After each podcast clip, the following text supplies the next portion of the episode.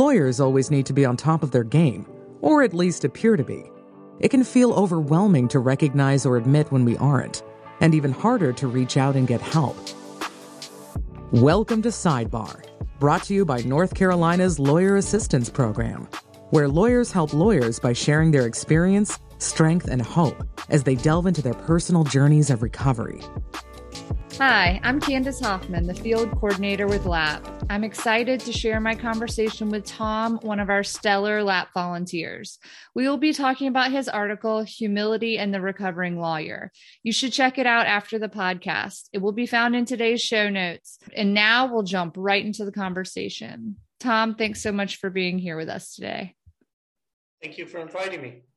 I love the article, and I really liked that you used humility right out there in the title and throughout the article. It really seems like one of those words that is often defined and even more often misunderstood. So, before you got into recovery, what was your conception of humility? Probably humiliation or not knowing things and not being proud of not knowing things probably it didn't have a positive connotation to it. Of course, I was young when I got sober, so I don't necessarily know if I thought about it that much.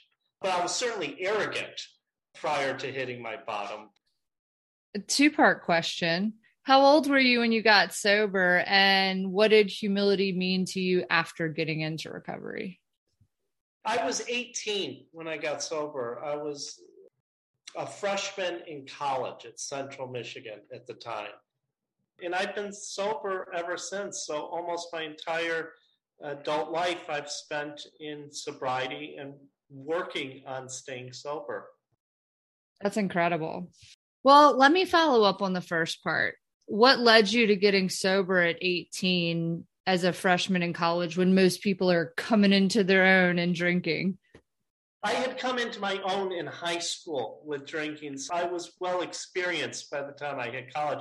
And I had had some issues in high school with drink. Gotten into some trouble and contemplated sobriety, just it never took it that seriously. Always found a reason why it didn't really apply to me. So when I got to college, there was an unlimited supply of alcohol it escalated quickly. My first semester I got through, but by the end of January of my second semester, I was in a lot of trouble as a direct result of my drinking. It was a three prong issue. Number one, I had stopped showing up for classes and I had gotten caught showing up drunk to a few classes. Number two, I had gotten into trouble for showing up drunk to work they had confronted me and accused me of showing up drunk to work, and I was about to get fired.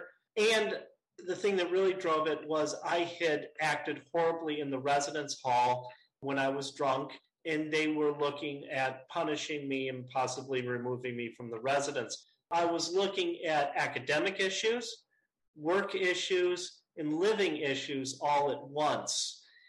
I had to make a decision about what to do there was university their support and there was a recovery program 12 step program available to me. And i got sober. I was really hurting. I was scared. And i was afraid that my family would find out what was happening. I was ashamed at who i had become. And i was shocked that i tried to stop on my own through this period and i could not do it I was deeply scared, you know, out on my own for the first time, if you want to call college out on your own. I really didn't think I had any other options other than to get sober and to keep my nose clean. That was it. I went to meetings, did my schoolwork, and eventually I got out of some of the trouble that I was in and chose not to get back into trouble by drinking or, or doing drugs again after that. I did have prior to this a certain arrogance. I love to debate with people, I love to argue, and it wasn't done in the greatest of spirit. It was done in the thought process that I was right, that I knew things that other people didn't know, that I was in control of things that I was not, in fact, in control of. So there was a, a certain righteousness about me. That fear that you're talking about as you're walking into the rooms, as you're starting that recovery process, how did that change your definition of humility? When I hit my bottom, I went to strangers who I didn't know, who I didn't know anything about them other than the fact that they were sober and I wasn't. And they started telling me to do things like come back, like not drink, to have hope, ask God for help. And for some reason, maybe for the first time in my life at that point, I didn't argue. I didn't debate. I didn't try to prove why I was right and, and they were wrong. For some reason, I just listened to them, probably because, like I said earlier, I was really scared. Fear is a powerful motivator. So you got sober very early on in college. How did your recovery look through college when other people are going out, really partying hard? At first, it was very lonely. I was in a college town, but there wasn't a lot of college students in recovery. Got sober at the very end of January, the beginning of February of 1990. Those first four months, it was kind of isolating. More and more people who were younger started to come into recovery. The university started to use me to work with other students who were struggling. My participation in that led to a little bit more socializing with other people who are in recovery. I started to become an active member of not just the university, but the community. So recovery became a part of my life. And an interesting thing happened when I was 30 years old. I got transferred from Michigan down to North Carolina. And by that time, I had maybe 10 years of sobriety. One of the things that came out of my mother's mouth was she was deeply concerned about me moving from Michigan to North Carolina because she thought one of the things I might do is drink. I was no longer associated with the people who knew me in recovery. I always admired her for that because a lot of people think that when you get sober, you go through like a treatment center for 30 days, you spin dry, and then you're fine after that. But she had the wisdom to know that you can have over 10 years of sobriety and still be one drink away from going back to being a drunk. One of the first things I had to do was to find an active support group of recovery it's amazing that your mother had that foresight. Moving in recovery is a big thing because meetings are different everywhere. You know, they they don't do it right. Take breaks when they shouldn't. And I've met a lot of people with very long-term sobriety that have really struggled with moving. So that is incredible that you were able to plug back in and create that network. That seems like a common theme in your recovery life. And it still relates to humility because one of the things I find is where you got sober is the way you think it should be. Come to a different area, and it could be even within the same state, you know, they have different ways of doing things. Steps are the same, the traditions are the same, but the formats can be different. But different doesn't mean wrong. And people get sober in many different formats in recovery. Just one quick story. In Michigan, where I got sober, they have smaller tables and you can manipulate it so that you can go to 40 minute meetings instead of one hour meetings if you pick the right table. Because they go around the table and they finish and if they finish within 40 minutes they're done. So i had gotten used to that. When i got down to north carolina one of the things i learned is they stick to the one hour. Even if nobody's speaking you will sometimes sit there in silence until you hit one hour somebody used to a 40 minute meeting, that was hard to adjust at first. At first, I'm thinking, well, I don't like this.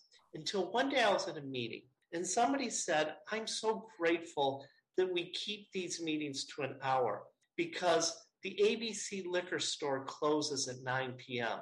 And I know that with this meeting starting at 8, I won't leave here until that ABC liquor store is closed. That gives me assurance that I'm going to make it one more day. And that hit me that there's a reason why it works. That speaks beautifully to the power of humility. Can you tell us about being on this road to nowhere? I'm not somebody who went straight from undergrad to law school. In fact, I went to law school. I entered it when I was 35 years old, which at the time seemed really old. Now that I'm 50, it doesn't seem quite as old. I had gone through a number of jobs. I managed a restaurant, I worked at a bank, I worked for an auto manufacturing company uh, that made machines. And they were the ones who sent me down here. They sent me down here to open a plant in 2001, one week before the 9 11 attacks. When 9 11 occurred, everything kind of froze. They decided not to go forward with it, but they wished me the best. Uh, so I was down here in North Carolina, and my background was auto industry, and there didn't seem to be as much auto industry down here as I thought. So it was tough, you know. So I ended up with a job at a boat marina, financing and insuring boats, and it was supposed to be temporary. I was married at the time. I did that job for about four, five years. And my wife one day looked at me and she said, Remember, you told me this was a temporary job. She said, Well, what have you always wanted to do? Because I'd been getting all these licenses. I got an insurance license, I got a notary license, I got all these various licenses, but they didn't seem to be getting me anywhere. I said, Well, it sounds silly. But when I was a kid, I always wanted to be a lawyer. And I pictured myself being like Sam Waterston on Law and Order. He had such confidence. She said, Well, if that's what you really want to do, stop with all this know, side stuff and just do it. So that's what I did. Applied for law school. I worked during the day selling insurance night I went to law school. Every free moment I spent studying. You had a revelation in your first legal writing class. Can you tell us about that revelation? The night class had what I call the wall of paralegals. They sat up in the front, and they were all paralegals during the day and law students at night. It was scary. They seemed to know things already that I didn't know. They knew about writing briefs about writing various things. They knew about citations. They knew about the law. And I knew nothing about the law. I knew nothing about citations. I never heard of the Blue Book. The first class that we had was legal writing. And this seemed to be right up their alley because this is what they did. One of the things that happened was because I didn't know anything about Blue Book citations, because I didn't know anything about proper legal writing, the professor was up there telling us this is the way to do it. I listened. Part of that humility, I knew what I didn't know. I didn't know how to do citations properly. I didn't know how to write in the active voice properly. All the things you're not supposed to do in legal writing. So when they tell me not to do it, I heard and I listened.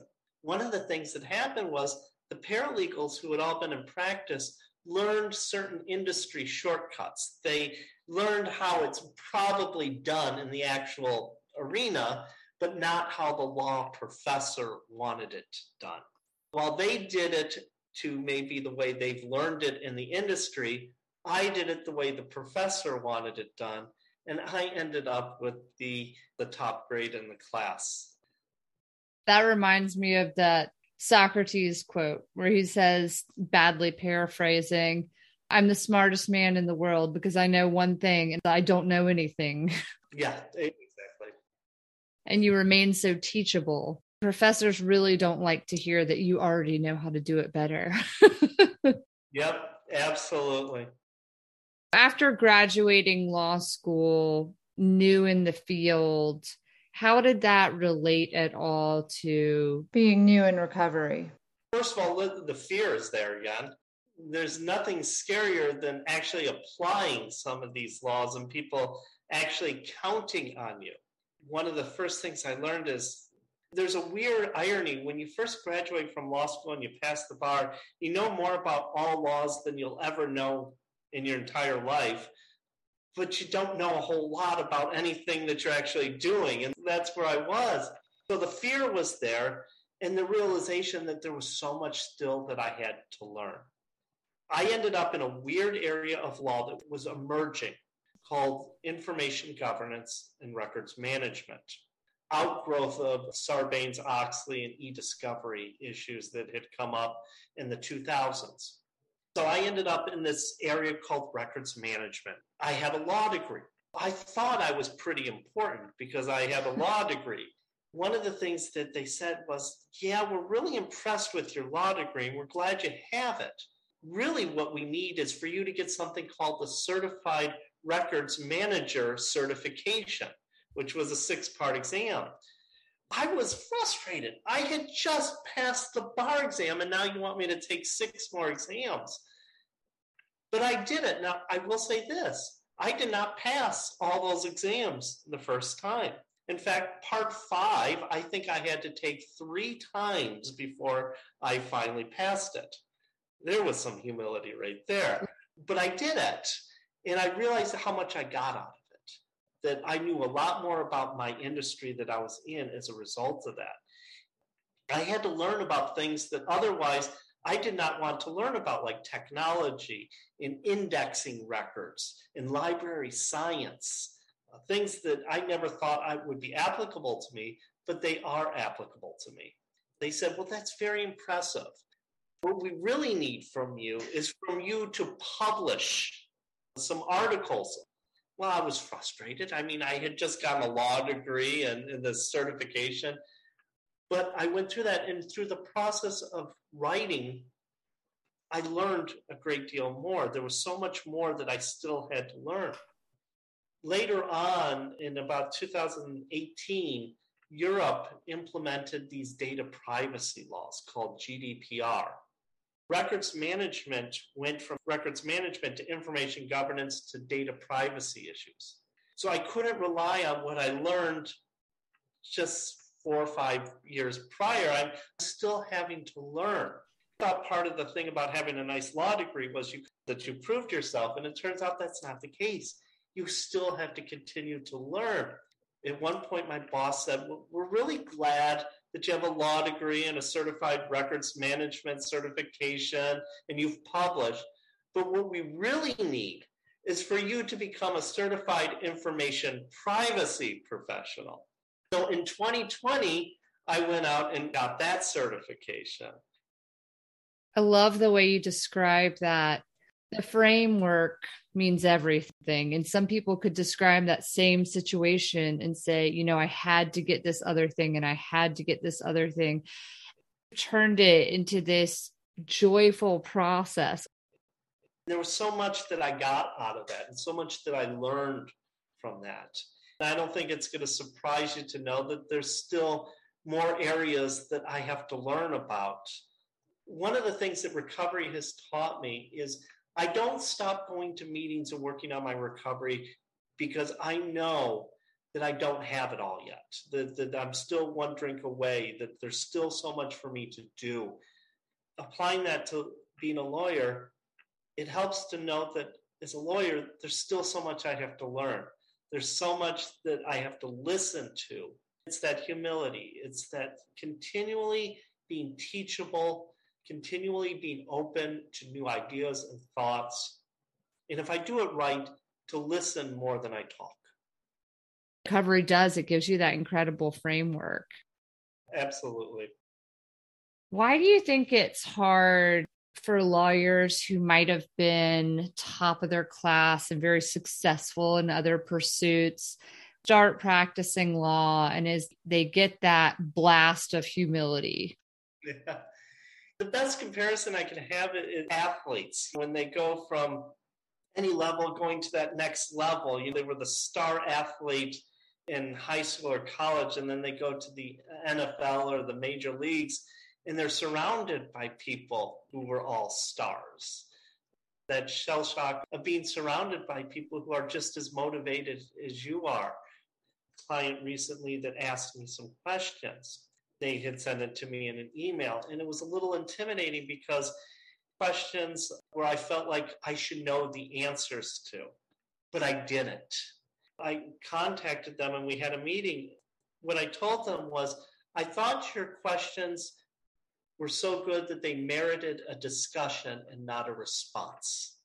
I think that's ultimately sometimes what our clients want when especially in areas that maybe we don't have full knowledge of the information that we need to give them the answers or the solutions. They want a discussion. That's balsam humility. That definitely does. There can often be this perception in the legal field, not only that we should have it all together, but we should just know things all.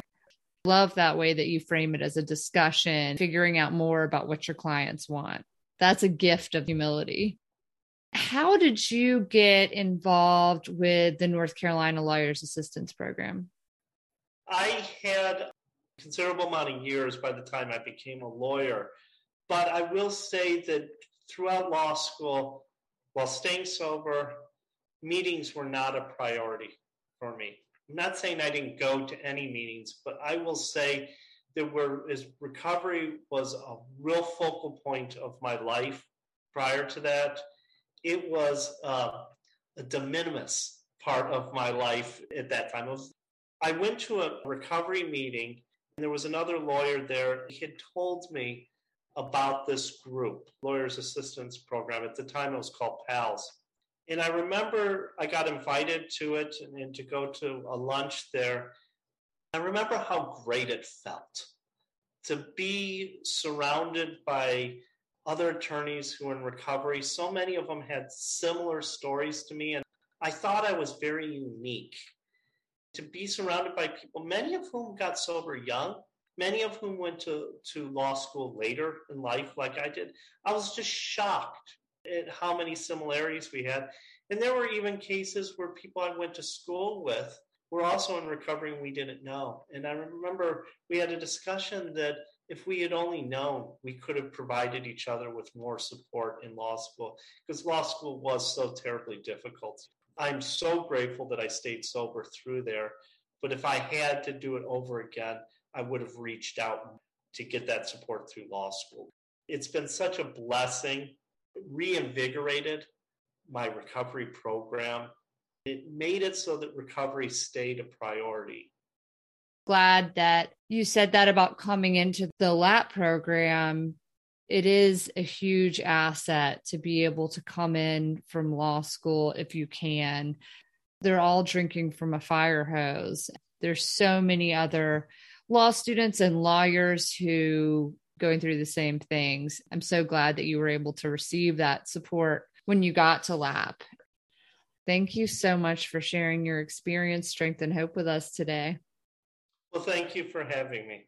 And thank you to the Lawyers Assistance Program for all they do and for all they've done for me to help keep me sober. Thank you for joining us at the sidebar. If this is your first time, we encourage you to listen to another episode or two, subscribe to our newsletter, and peruse the resources at www.nclap.org. And if you know a lawyer who could use a hand, please share this episode with them today. Remember, at Sidebar, you are not alone. In fact, you are in quite good company.